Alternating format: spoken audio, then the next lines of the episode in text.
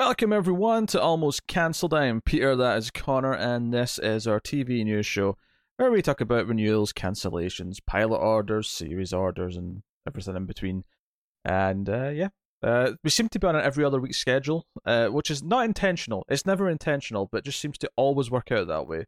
But luckily for us in this case, almost all of the news on today's docket is from the past week because there was just very little the week before. So it's worked out in this case. So, so this wasn't a case of you kind of being lazy and not going all the way back like you sometimes do.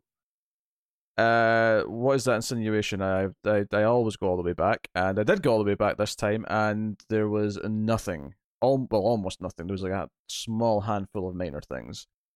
Okay, okay. Um, fair insinuation. I know what you're like. I went all the way back. If I actually went back like two days too far, and then you started recognizing news stories. Exactly. we yes. already talked about this. So uh, we'll get into things. Uh, first up, Umbrella Academy has been renewed for season three by Netflix. Uh, another ten episode season. It'll begin filming in February in Toronto. Uh, and things are filming now, so I believe they're going to start then. Admittedly, I also assume they'll probably stop about 10 times during production as they get uh, positive cases. Because I want to make this clear right now.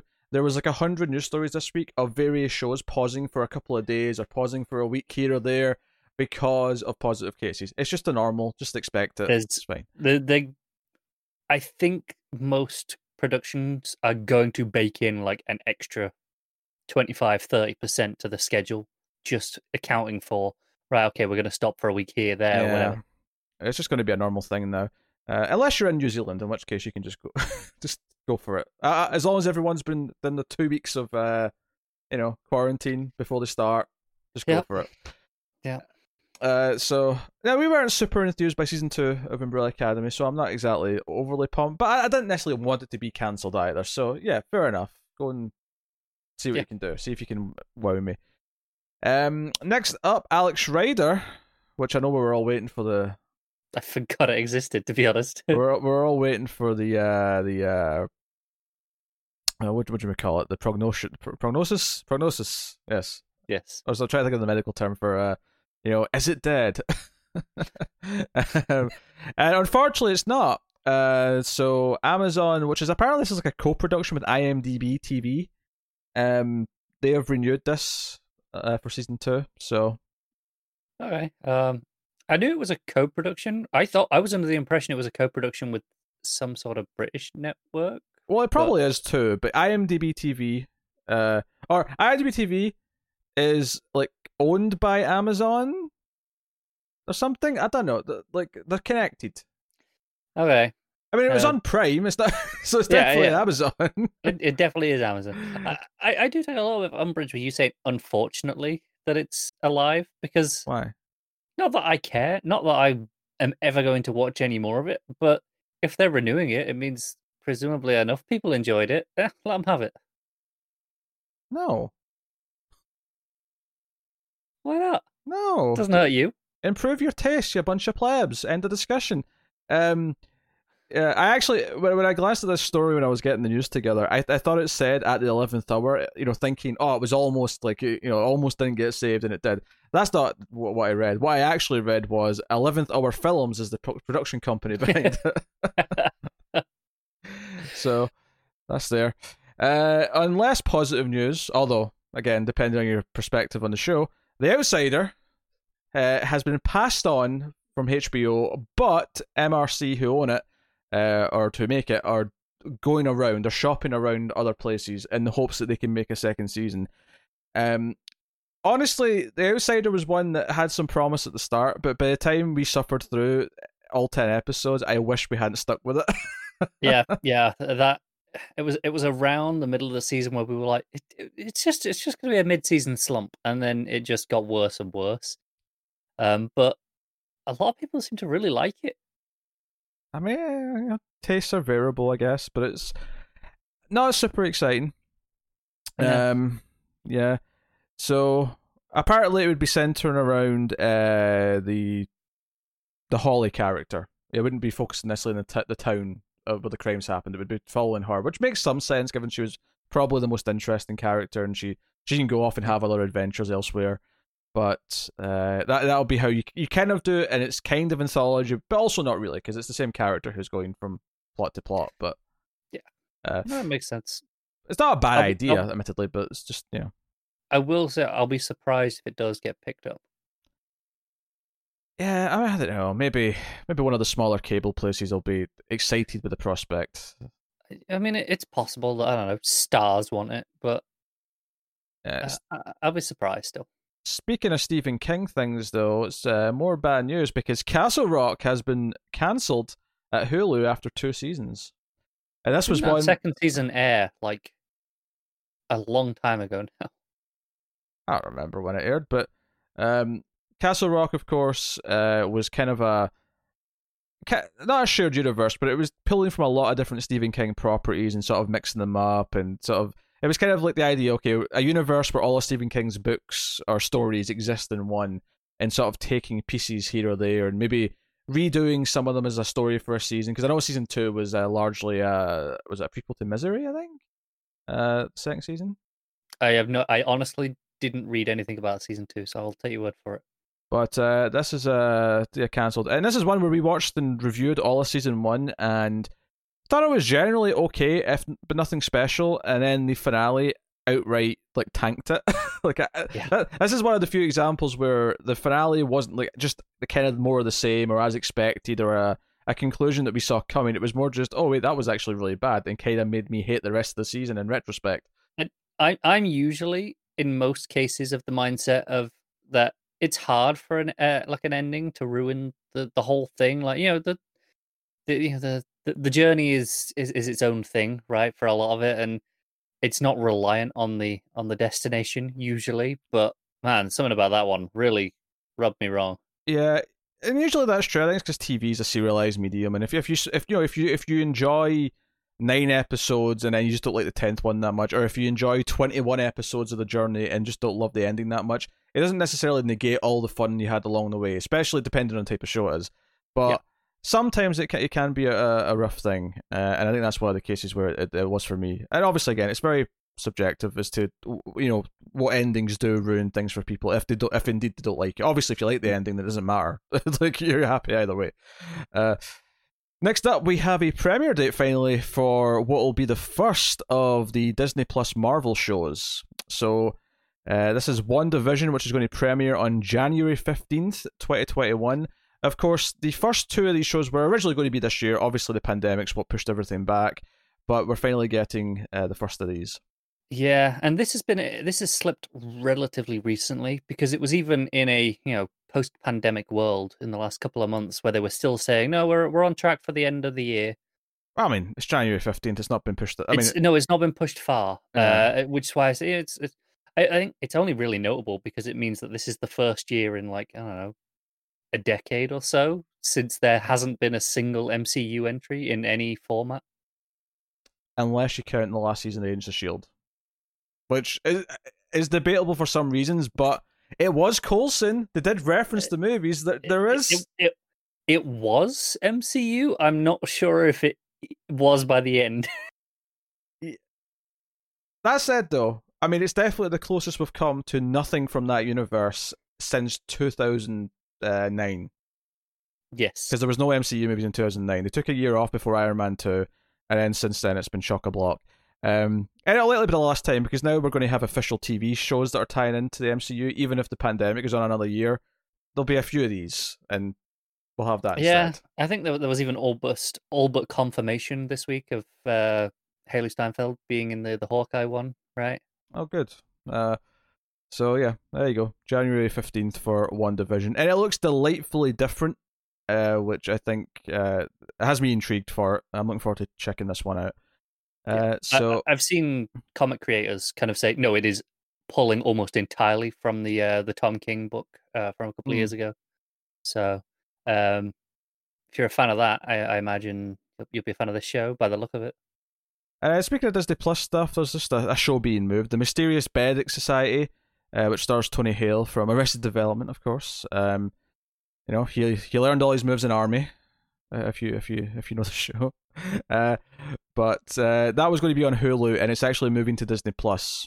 Uh, it's based on a series of young, young adult books. So I guess they just decided that this is less a mature audience thing and more of a young teen thing, and therefore they should go on Disney That, Plus. that makes sense. Young adult things feel perfectly at home on Disney Plus, right? Um, probably more so than they do on Hulu. So yeah, it makes sense.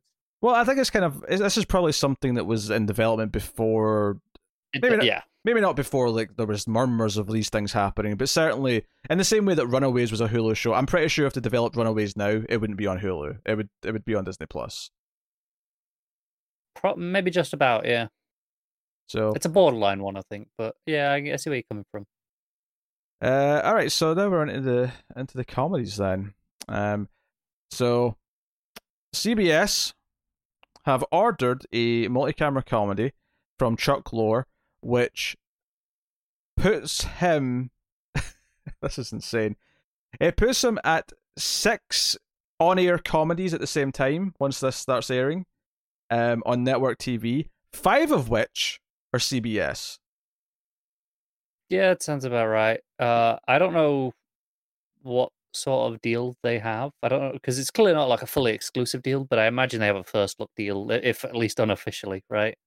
Yeah, I mean, even if it's not an official thing, if it's just a case of they always pay him well, so he goes there first, and they've then clearly, he's clearly got a good working relationship with some contacts there, right?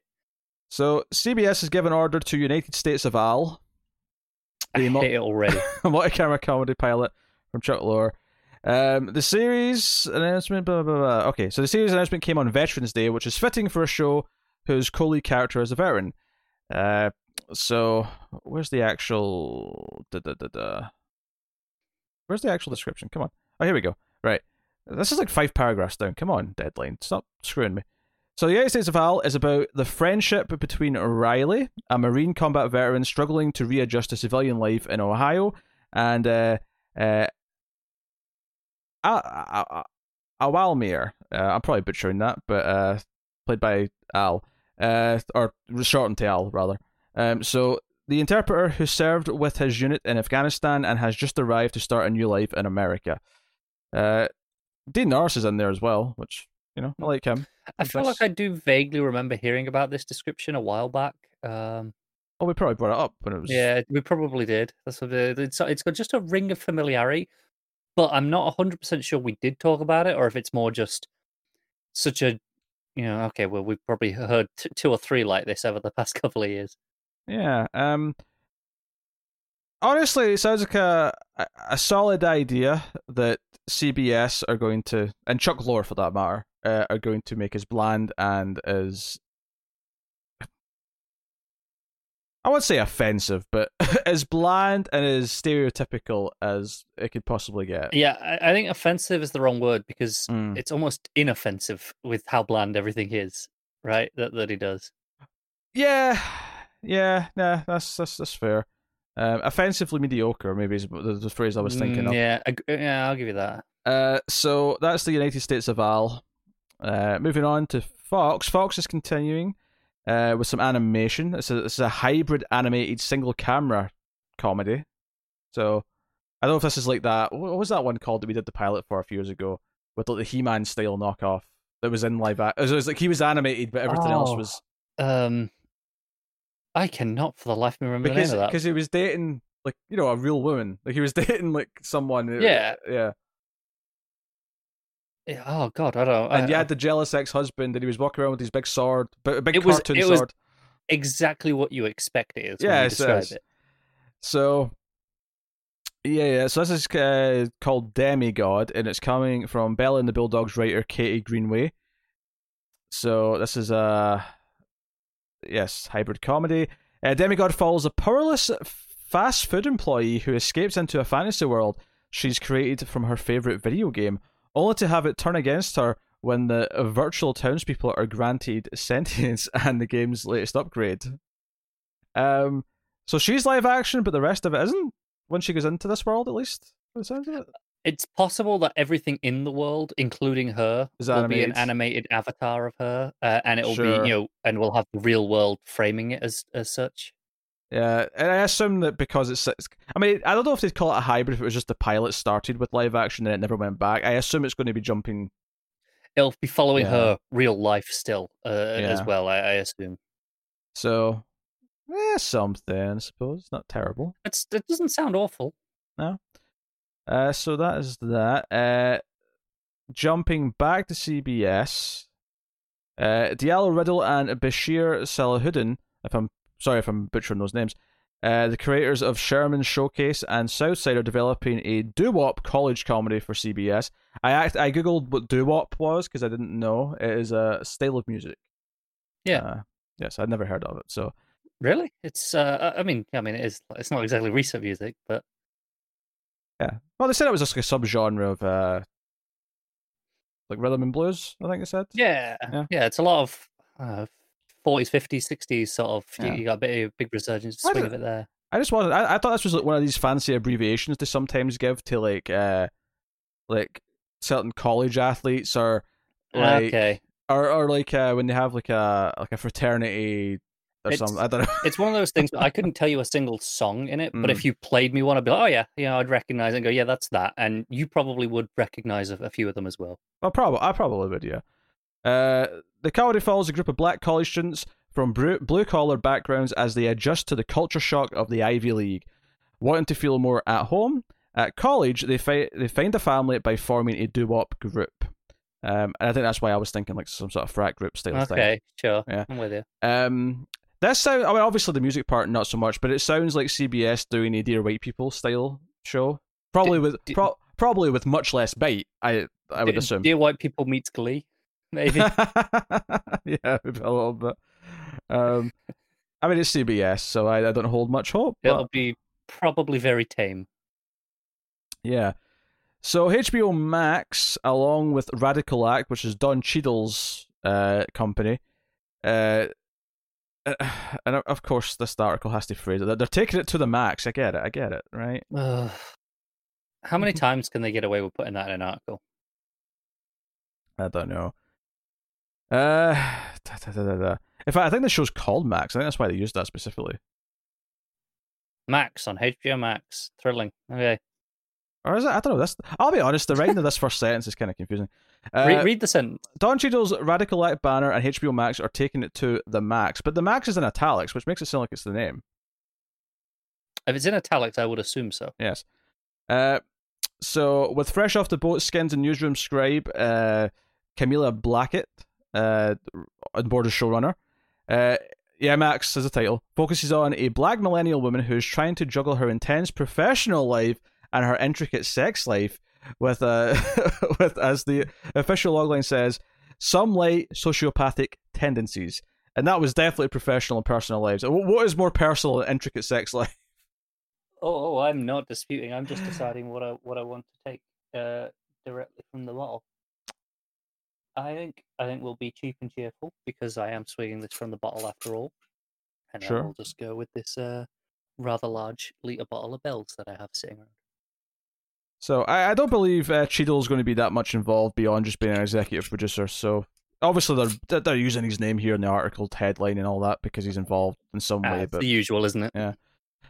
Uh, so honestly, as of yet, I don't know how to gauge a HBO Max comedy. Uh, I expect it's a lot more like a cable comedy than a network comedy. It certainly sounds I- like it from description. I agree, but they did use personal and professional, so they do like lose some originality points. Okay, sure, sure, sure, sure, sure, sure. All right. Uh, well, that pretty much takes us on to the dramas. So I will take this time to thank our Patreon producers for the month. So thank you to Tyler Hess, Cindy Palacios, David Short, Bournemouth, Al Tribesman, Christopher Moy, Brett Williams, and David Brown. Uh, they are all our Patreon producers for the month, which means they are twenty dollars or more in patreon.com slash TV, where you can go and support us for as little as one dollar per month and get access to some bonus episodes of some things and early access to some other stuff. Um, but generally speaking, just keep uh, all the content coming and show your support. Uh, you can also do that for free if you hit the like button on YouTube. Uh, it's super helpful to do that, uh, as well as even comment and subscribing. All these things are super helpful um, and help YouTube sort of actually occasionally maybe recommend us to other people who watch similar content. It's really it's really that simple.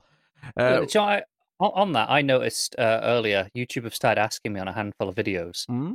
uh, various things. You know, I'll I'll watch something and then go back to my homepage, and it'll pop up being like, "Yeah, how did you find this video? You know, do you and you know ask me on like on a, on a like a five star rating, as and you know, Oh. we'll, you know, as, and it'll like, hey, if you if you say you like this, we'll recommend more stuff like it. So uh, if Five YouTube stars. does that to any of you as well, yeah, five stars, that'd be great. Five stars and thumbs up and hearts and anything else they throw at you that is positive. Uh, so yeah. Uh, so of the dramas then. So first up, Gunpowder in the Sky. Uh, their label Dust, which is a sci-fi label, is working on a new TV show version of H.G. Wells' novel The Island of Dr. Moreau. Uh, it'll be titled simply Moreau. Now, normally I'd be annoyed at the simplification of the title, but Moreau's a unique enough word that it doesn't actually come off that bad. Yeah, and I think it's it's one of those things where I think you, you can say that and people will know what it's in reference to already. Yeah, because there's, there's sometimes you'll just get a title like that, but the name will be like Stephen, and I was going to call it Stephen. I'm like, piss off. I was going to go with Dave, it says it all, doesn't it? yeah. Uh, so written by Zack Stentz, X Men First Class Thor, uh, Rim of the World, Jurassic World, Camp Cretaceous, Terminator: The Sarah Connor Chronicles. That's his credits that they've pointed out here. I mean, a, mi- a mixed bag, but nothing there that really stood out as terrible.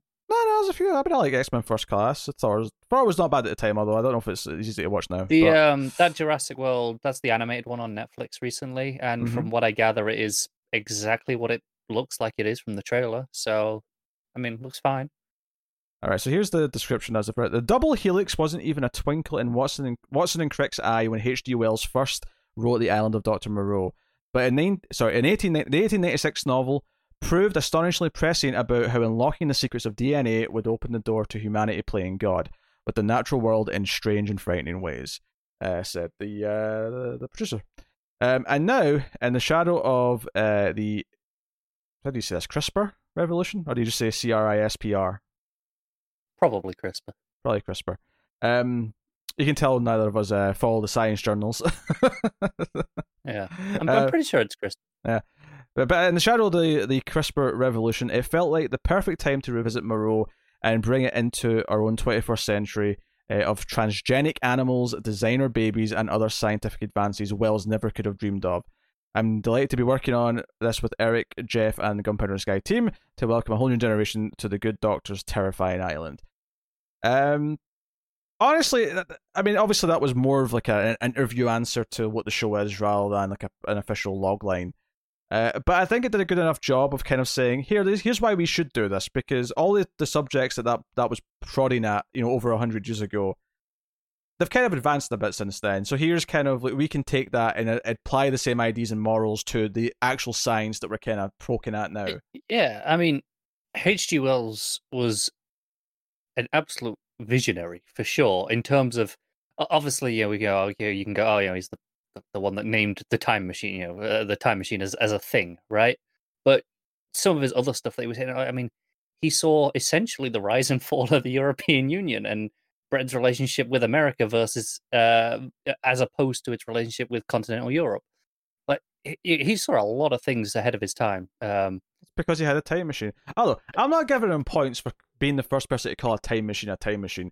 You know, that's like, like what am I going to do? Uh, Applaud someone I for know. walk, walking into a room, seeing a toaster, and going, "I'm going to call that a toast machine." All right. uh, uh, uh, well, you can't call it the timer, can you? I'm just, I'm just saying, it's not like it's a fancy title. It's, it's just a description of it's a machine that travels through time. I Therefore, I time agree. machine. I agree, but it, it was more the idea of that's how long ago, you know, how early he was telling these stories before anyone else was my point there. Um, but but my point is, it wasn't just the the sci-fi elements that he was ahead of his time on. It was you know the the real world stuff that he was you know really kind of on the pulse, you know, seventy eight years, maybe more in advance of where he was.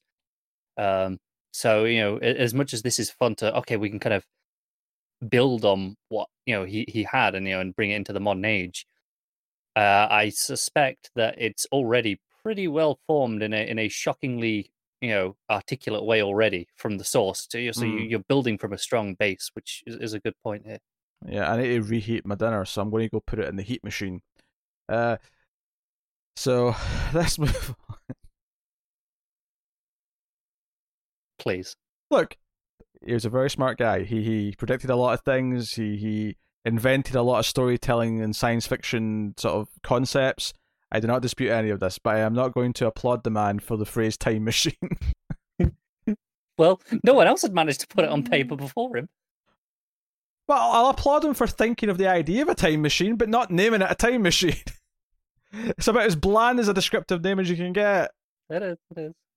All right. So Skydance TV's hour-long series starring and executive produced by Arnold Schwarzenegger has landed at Netflix. Netflix are now behind this. Uh, so yeah, it's coming together. Uh, the project is also going to star Monica Barbaro, who's going to be in Top Gun Maverick. Not that any of us have seen that yet because movies have all basically skipped a year. They, they, they don't exist anymore. Yeah. But it's got a scripted series commitment uh, created by Nick Santora. The series, marking uh, Schwarzenegger's first major foray into scripted television, is going to be about a global spy adventure with a father and daughter at the center of the story. No, and obviously, the Arnold's the father. This actress is the daughter. That's probably obvious, but I'll point that out just in case. Although No, no. Arnold playing the daughter would be funnier, I admit. It, it, it would- I reckon he'd try it as well if they put that in the script. I, I- I think he'd go along with it. what are you doing, father? Come here. You know he's down for some shenanigans like that. I have to get out of the skirt. I have to jump off the plane. I can't do it in this dress.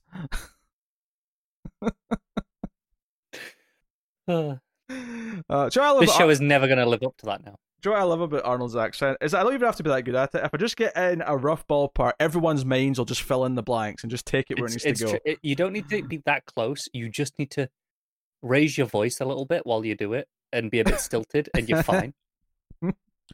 Well, I, I find just drawing out a few, a few syllables is what makes it work. Uh, give these people air. You know, you just have to really emphasize one of the syllables. but notice how I, I, I'm aware you're trying not to go loud because you're you're being rather professional and not wanting to blow out the levels on the Mhm. mic. But even when you did that, then I can hear you straining to go louder. Like Oh. you, you just have to push the volume up to do it. Give these people air. Yeah, it's hard to do it. You're whispering. See? yeah, you have to accentuate it. Anyway, next up. Um, so Robert Schwartzman's filmmaker-centric distribution company Utopia has launched Utopia Originals, and it will focus on development, uh, films, TV, blah blah. blah. Um, they are teaming with Norman Reedus uh, and his production banner, uh, Big Bald Head and Shout Studios. And Big Yeah, Bald no, Head, no wonder he started working with Kojima. Big Bald Head's all one word, all lowercase. Just, just to, uh, that's what's the weird part. If, you, if it's just Big Bald Head, whatever, it's a funny name, fine. But it's Big Bald Head in one word with no no uppercase. Mm. The weird part. Um. So yeah, they're doing an adaptation, a TV adaptation, obviously, of a classic horror movie, and I use the word classic here, fairly, you know, quotation. And the But reason why, Do you just mean old? yeah, it, it means old. And the reason why I say that is because at this point, and I'm not trying to be egotistical here, but if I've not seen it, it's, I mean, unless it's from a certain era, it's probably not a classic, right? I've I've kind of went through the classics, And, a cult classic that you might have missed. and I, I, you know, I've seen Slumber Party Massacre. I've seen House and Sorority Row, but I have never seen Sorority House Massacre, which is the film that this is adapting into a TV show. Uh, clearly, I need to see it, given the title. Because yeah, wh- why haven't you seen this? uh, this was a, a Roger Corman uh, flick, directed by Carol Frank. So, yes, uh, this is going. This is going to be in development in partnership with Stephen Trask, creator of the Tony Award-winning Broadway musical Hedwig and the Angry Inch. What the hell does that even mean? The, the I'm familiar with it actually. The 1886 movie is exactly what it's the, the, the what it suggests. A story about sorority sisters who are stalked by a psychopathic killer who shares a telepathic link with one of the girls. So, okay, see that's your Wait, selling wait, wait, point. wait. That's just sell- uh, yeah. How does the title imply that part? How does the title but- imply that part? It- yeah, yeah, it's exactly what it sounds like. The guy's telepathic. is that the assumption that the title is also partially telepathic, and I just don't have the powers to pick up on it? Is that is that what it's saying?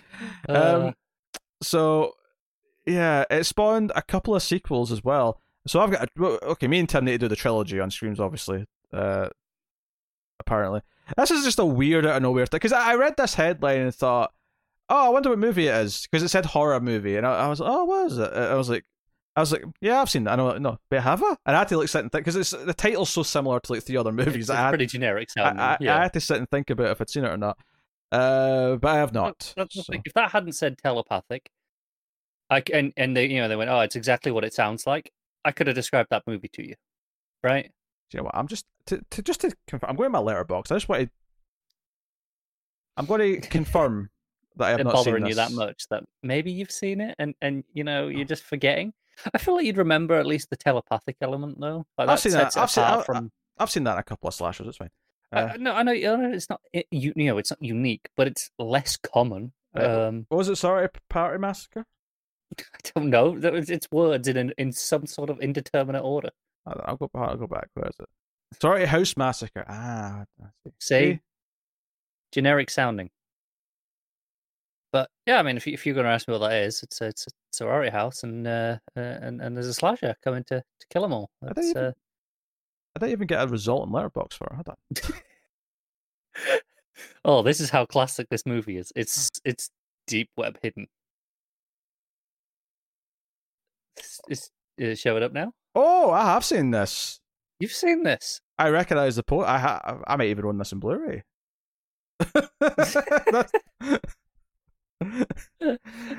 I may have this. Why didn't that show up? Maybe I typoed sorority or something, but it didn't show up on, Letterboxd. Um, yeah, I've I've seen that. Yeah, okay. Joe, I, I would give you shit for going, why do you not remember seeing this? But there are like major films. Well, you know, I'll be browsing Netflix looking for something to watch, and I'll go, hmm, have I seen that? And it's like not even like a a low key film. It's like a, a pretty mainstream movie. And I'm like, I can't remember if I've seen it or not. I will have to go and check my own letterboxd and go, "Eh, oh, okay, no, I did see this. Oh, I only watched that seven months ago. Yeah, well, okay, that made an impact. Do, do you know what it was? It was the telepathic thing. I'm, I'm sure I've seen this. I'm sure. I sure I remember this link thing.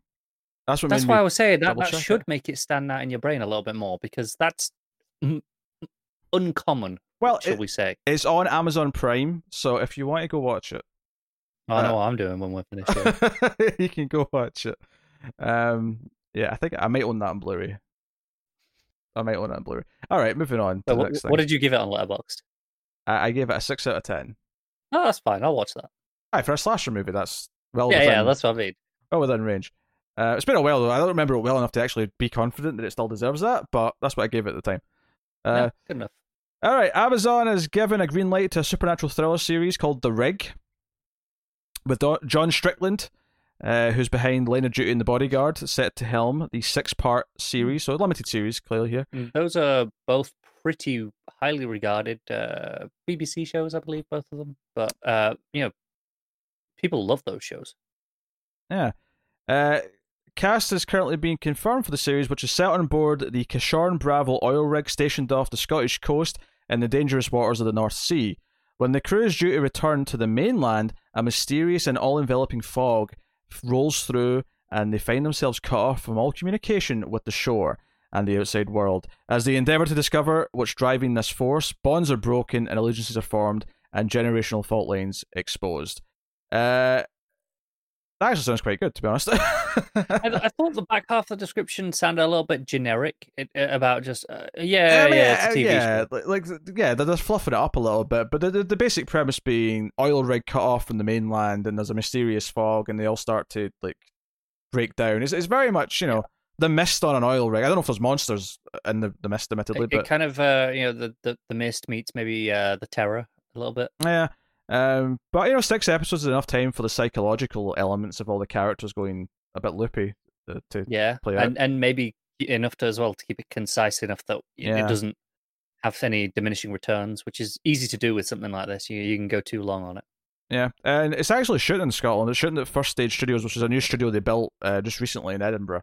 Uh, Yeah. which is funny because given that they're going to be shooting in a studio, they didn't really need to film it in Scotland. They could have just filmed it. I, I don't think yeah. that surprised me, given that you know, like I say, you know, the, the previous work, Line of Duty and Bodyguard, are BBC shows shot True, in Britain, true, so true. it's probably all located here anyway. Uh, if it's going to be filled with Scottish actors, where it might be, then maybe it's just it's easier to cast a bunch of Scottish actors if you're in Scotland. Especially right now when you can't guarantee being able to True. import them. That's true.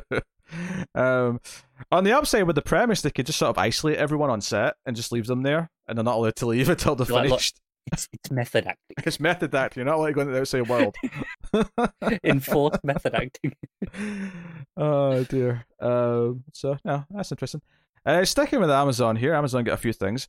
Uh, so Amazon Studios are developing uh, Yes Daddy, which is a novel uh, by Jonathan Parks Ramage, um, and it's set uh, uh, set in a nightmarish scenario in the Hamptons. Um, the book is it's actually a huge description, but I'll just read the, the first little bit, which kind of sums it all up. The book follows an ambitious young man who is lured by an older, successful playwright into a dazzling, oh, sorry, a dizzying, dazzling world of wealth and an idyllic Hamptons home where things take a nightmarish turn. Uh, so yeah, there's, there's like a huge like description of what actually happens in the book underneath that, but honestly, was there any? Was there any, have a little skim and see if there's any personal and professional that we need to be aware of? We, would hate to cheat the audience out of uh, out of the you know. Uh, okay, main character moved to New York City with dreams of becoming a successful uh, playwright. Just skim it to yourself. If there's not any there, you can just say no. It's fine. Yeah, but I'm not. I can't just look for the keywords. I have to look for things that are paraphrasing it. So I would say that's professional because it's about him his career goals. Sure. Right. So that's why I'm pointing that particular thing out. Um, he's working extra hours to make rent. Also professional, right? So we definitely have professional covered here. We do. Right. He stumbles on blah blah blah blah. Has a hungry and passionate affair. I mean, that's that's personal life. Like it definitely it is. But was it was it phrased in any way that that made it feel like they were linking them? I mean, not really, but I mean, they're definitely. Uh, there's like three paragraphs of description here. They, they definitely mention both his personal and professional life as a as a broad stroke. Okay. I think I'll pass if they're not linked directly. But it, I mean, uh, the, the point here is it's just this, uh, you know, looking up to this uh, superstar playwright who's older, going to have this romantic fling with an older man. Things aren't it, as they seem, and then it turns out to be a bit more sadistic, and there's a dark side to it. Um, that's the basic gist of it, based on what I'm reading here. Um, yeah, it it doesn't sound like it's probably going to be a show for us. Yeah, um, yeah, there you go. That's what it is. Uh, next up, Dennis the Menace is getting a shot on TV. Which one? Uh, it is the. Oh, well, let me. Yeah, see, I, until I read this article, I had no idea there was two Dennis the Menaces. This was news. Oh, really? Me. Um, uh, Dennis the Menace is getting a shot at the small screen after uh, Beano Studios started developing young adult mm. adaptation of the classic British book comic book character, uh, not to be confused with the US character by Hank Ketcham. Yeah, the the American one, some blonde dweeb who's not really a menace at all. Uh, yeah, I'll be honest. The only Dennis the Menace I have ever experienced is the American movie, so I've never actually read or seen anything but the British you, one. You, you, never read any Beano as a kid? Nah. Oh man, I, uh, I never read a single comic book until I was in like high school after I saw Batman Begins. I that's why I started reading comic books. I never read a single comic strip before then. Oh man, I uh, I read a a reasonable share of Beano, usually from the grandparents. Uh, you know, had you know got them in line around whatever. Presumably they thought, ah, oh, you know, kids will like Beano, um, and I did. It was enjoyable enough. Uh, and then there was a, a, cartoon as well, I believe, that I, I remember watching quite a bit of. Hmm. You got Denon. You got you got the little dog Gnasher. Uh, so they're pitching this as a live action series, and wait, this this is going to get a little more interesting in a second. Given I don't think this is just a, a straight one to one accurate mm, of the, okay. the thing. So, uh, Greg Berlanti's producing this. Of course, he bloody is. For a start, right? And they're trying to get US uh, partners on board to make this. And I wonder, probably I wonder, won't have a problem with Berlanti's on it. Yeah, but I, I do wonder the, the weirdness of like there being a US version of this character and like like how how did it work this out in terms of like copyright and like using the name and whatever. Anyway, mm. uh, so the of the pilot script is understood to be much darker than the original, with Dennis believed to be a teenager around the age of 16. and yeah, uh, usually he's like 10ish. Yeah, and flitting in and out of trouble with the police. One source told Deadline that the remake has a tone that is similar to British drama Skins. Mm, I really don't like Skins. They're going for gritty teenage dark drama Dennis the Menace. Yeah, that's. Uh, I mean, Dennis. I mean, trouble with the law and the police is not uncommon. Even, even in that, he has you know, the, you know, he, he, will send a slingshot at some policeman's head. Ah, yeah, but that's different to what. Yeah, that, it's a bit different to what this is implying. I yeah, th- th- this show is implying he's actually involved in criminal activity and getting, you know, which I will say isn't completely out of character. Like let's say, you know, this this is a a kid at ten who's quite happy throwing rocks through people's windows and stealing their pies. Uh, but so I, I, I can see that uh, I can see a, a version of Dennis the Menace that escalates into being a bit of a teenage petty theft prick. Um, not sure I want to watch it though. but Yeah, I'm good. especially not if you tell me it's like Skins, which I really didn't like. Yeah, I'm I'm good. I'm I'm pretty good. Uh, next up, as something I know you'll be interested in, is that CW are developing another DC show, and they're putting a, a backdoor pilot in one of their series to set this off. And I want to. I want to. Is is there any chance whatsoever I could guess this based on what I know? I don't know if you'd guess it. I think you'll be surprised when I tell you who it is. Because it is a character that when we were watching the shows was on one of the shows, Okay. and they're developing a backdoor pilot to set this character off with their own show.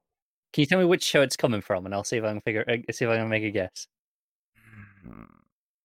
It's Black Lightning. Okay, but it's not. It's not going to be either of the doors. Mm-hmm. Um, what's her name? The girlfriend. Who, whose, whose name I'm forgetting. Is it her? Oh, from the Outsiders. Uh, Yeah. Oh, yeah, I forgot him too. Uh, no. Okay, I'm lost then. Painkiller. Oh no. The boyfriend, the other daughter's Oh, boyfriend. oh, That's the oh, one. no. The one that I really didn't like. the one that we agreed that was the, the weakest character in the show. Uh, he's coming back, and there's going to be a backdoor pilot in the seventh episode of the fourth season of Black Lightning. Uh, which you know, I mean, so it's not like definitely happening per se, but if you know if this all goes well and they want to thing that that's the episode that's going to set up what, what this show would be, I suppose. So, uh, I mean, I mean, I, I only assume that in season three, which we didn't see, that you know that maybe developed him a bit more or something, but yeah, whatever, go for it. Yeah. Uh, Just uh, while we're talking about the the Arrowverse in general, oh god. Um, Oh. uh, did, did you see uh, Stephen Amell's comments over the last few weeks? He was on a, I think he was on Michael, Michael Rosenbaum's podcast, I did not know. um, and basically it was you know while all the shows were shut down and everything was not not able to shoot uh, unless you'd quarantine, you know, and he his show that he's working on the whatever the wrestling one that's called is called that he's working on at the minute um, was also shut down. oh, I say heels. Thanks. That sounds possible, yeah. Um, and basically, he reached out to Greg Berlanti and went, "Look, hey, I know you can't shoot with any of your stuff. You're you're really struggling right now. I can't do anything at the minute. Would it be helpful if we brought back Oliver Queen somehow and we did just a short little mini series of some sort of Arrow sequel already, and just did something so that you know you guys have got something there? Because I'm I'm around. I'm free. I'm already quarantined. I'm in the country, and um, apparently they were actually considering it if, if it had gone on longer and if they needed to. Uh, but if they couldn't get all the you know the the, the Mm. actors back and you know without having to quarantine, you know, follow the, the regulations and whatever.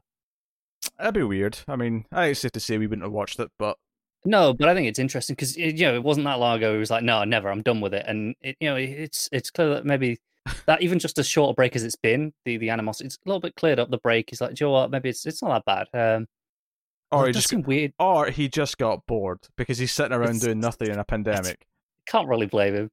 I did see that apparently like one of the the reasons that he was quite upset about all the stuff that went on is um them trying to rename it from the Arrowverse to the CW verse. He went on a whole rant on this podcast, being like, "No, no, no, we you know we started this legacy. It's an established thing. This is bullshit that they're trying to take that away from us." And he really hates it. That's weird to me. Yeah, That's weird. Anyway, or the CW, well, still, I suppose, but uh, they've put in development uh, Modern Austin. What do you think this is? Before I tell you what it is, what do you think Modern Austin is? um, uh, are we set in Austin, Texas, and it's some sort of modern family that that is out of kilter with uh, old traditional Austin values? Written by Eleanor Burgess, Modern Austin is a one-hour anthology series that reimagines uh, Jane Austen's beloved novels as six modern stories, offering a kaleidoscope look at love and family in our time of inequality and disconnection. Each season is a different novel, so it's going to be short season or short sort of modernized adaptations of each I novel. think I was going to say because Yeah. like one episode per novel would be incredibly ambitious. yeah. So, and they start with Pride and Prejudice, set in San, set in San Francisco. Um, The only Pride and Prejudice I've ever watched is Pride and Prejudice and Zombies, and even with the zombies, I was bored to tears. So I'm good. I've seen a version with Keira Knightley. I'm pretty sure Sounds like something she'd be in. it, it does, doesn't it? But they say that I've seen a lot Keira Knightley things that maybe I'm mixing them up. I, I, I don't know. I've, I've read one of the books. Why are you watching all these Keira Knightley period pieces? Some of them are pretty good. Uh, So, some of them are all right, and you know they're they're, they're not like my favorite movies, but they're- they're usually pretty reliable. okay. I'm good. All right, NBC's put in development level, as in like a you know level, as in like a video game level. I don't know if that's what it's about. I'm just making clear what the word is. To say it could be level, as in yeah, balanced. It could be. I, I'm just. I'm making it clear. What I'm. I'm making it clear in case I'm saying it too quickly because it's a very quick word. What Mm, word I'm okay. saying. It's, it's less for you and more for people who might struggle with my accent when I say something too fast. That's all. I'm, That- That's, that's, that's fair. Yeah. all right. Uh, so coming from writer Sean Finnegan, um, and Julie Anne Robinson's Candylands, or sorry, Canny Lads production. I, I love how I just swapped uh, some letters around there to make Candylands. Um, so yes, so the idea for level was sparked by uh, the the writer's experience with investing and startups. Uh, so I assume this is level as in breaking even kind of thing, maybe. Presumably. Yeah. I don't know why I'm guessing before I finish the description. Well, well, it'll tell us, I'm sure. The series revolves around Charlie Hunt, who has the most brilliant business mind in history. But after a jarring family tragedy, Charlie quit chasing profits and repurposed his unique skills uh, to shut down villains who live above the law by making whatever they're doing. what? This is going somewhere else. On. Charlie quit chasing profits and repurposed his unique skills to shut down villains who live above the law by making whatever they're doing an economic impossibility. It hits them where it hurts and levels the playing field for everyone else. So he's an economical Batman, is what. what, what it's saying. Why isn't Bruce Wayne doing this shit? he's, he's he's just using the stock market and stuff to, to fight bad guys. I, I, what? That that that took a turn. That was not what I thought level was going. was going to. No. Okay. Ooh, that caught us off guard, didn't it? All right. Next up, NBC. They've got a new thriller here. What is it? Put in development a drama from husband and wife rating duo April McGuire and Will Honley. Uh, so, in the untitled drama written by McGuire and Honley, a year after a weekend getaway ends in tragedy, a diverse group of former high school friends reunite in the hopes of getting closure. The reunion takes a dark turn, however, when a stranger begins taunting them and exposes dangerous secrets that led them to question whether their friend's death was really an accident. I feel like I've watched this movie already. Yeah, so now it's a TV show that's going to run for 22 episodes. Yeah, Potentially. I mean, maybe shorter than that, but yeah. NBC, so there's every possibility. Uh, and then last up, still NBC, uh, last thing. And this is uh, kind of less exciting. This is a show that kind of already existed, but basically to fill out the schedule a bit, because obviously shows are coming back late, they're having to take breaks in certain shows when they're filming. Mm. Uh, apparently, there's been a bit of a, a boom in like importing Canadian shows to like fill out the schedule a little bit. Uh, so NBC has picked up a medical drama called Nurses, which is about as dull as I, I mean, possible you could think it sounds. the, only thing I can give it as credit here is I know exactly what it is from the title. Yeah. Um. Honestly, Canadian shows all sound really boring. Uh, it's 'cause- uh, this marks the Hey, latest. Canadian- Travelers was a Canadian show. Okay, yes, technically that's true, but I'm. uh, Let me read the ones here that I'm saying are all the titles are boring. Okay. Uh, I'm talking about the titles. I'm talking about the shows themselves. I'm talking about the titles, right? This is the latest Canadian show that picked up by a US network following deals for fellow medical dramas, Transplant, also with NBC, and procedural Coroner, which was picked up by the CW.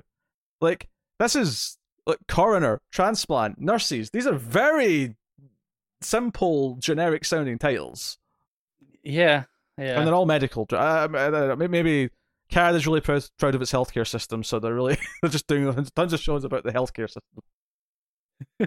Look how good it is. No, no one talks Yeah. about no one talks about the bills because they don't have to worry about it that much. Um, yeah. It's a t- 10, 10 episode season set in Toronto. Uh, follows five young nurses working on the front lines of a busy downtown hospital, dedicating their lives to helping others while struggling to help themselves.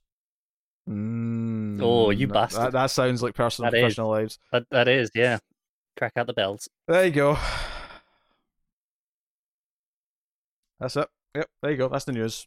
That's not not a lot of super exciting. I, I think Sorority House Massacre was probably the uh, the biggest thing. I was uh I, I enjoyed being caught off guard by level. Because that I just didn't see it coming. That was the biggest surprise of the episode. Hey, some weeks aren't the are, are as big or as juicy news wise.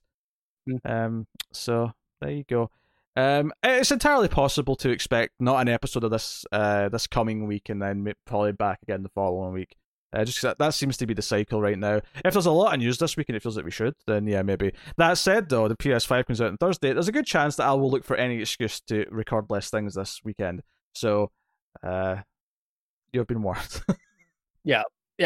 You've Star Trek. Discovery will still happen. Oh yeah, no, no, no. The- stuff that's supposed to happen will still happen, but this is this is kind of coming up to an off week anyway in terms of like recent tradition. So unless there's a really it's, good it's reason, it's easy to be like, well, we did one last week. Yeah, it's uh, fine. unless there's a really good reason to need to do one this coming weekend, you'll get you'll get another two week batch in two weeks time.